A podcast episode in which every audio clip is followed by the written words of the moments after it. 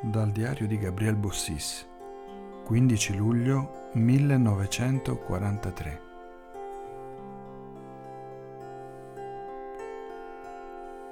Considerami come un essere vivente che ti ama al di là di tutto quello che hai potuto immaginare nei tuoi desideri più esagerati.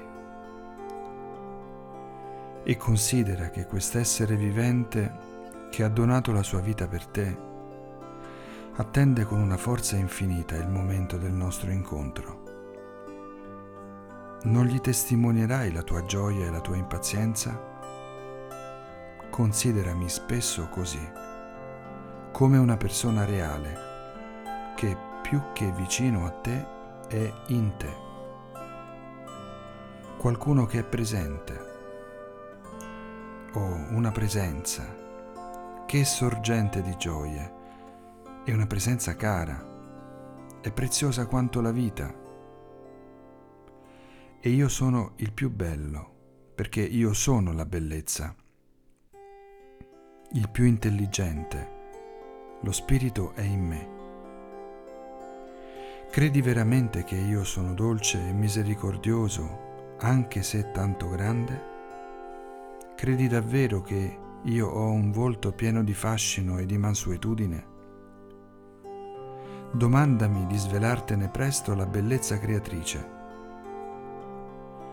In ciascuno dei miei tratti leggerai l'amore. Dimmi che ti dispiace di avermi rattristato. Pensa che poche cose ti impediscono di vedermi. Senti l'emozione del mio sguardo posato su di te. Non hai qualcosa da farmi sentire? Mi donerai la dolcezza del tuo amore?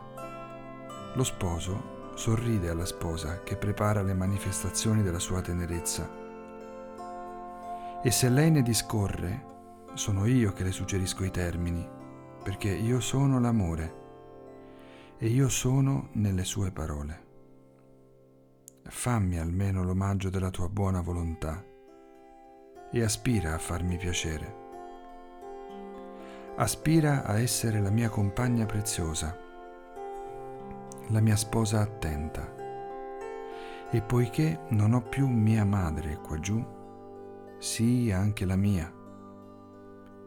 Sostituisci Giovanni e Maddalena e al tempo stesso sii te stessa, te che io ho voluta in questo secolo in questo tempo, in questo istante di terra, mia povera, cara, piccola sposa.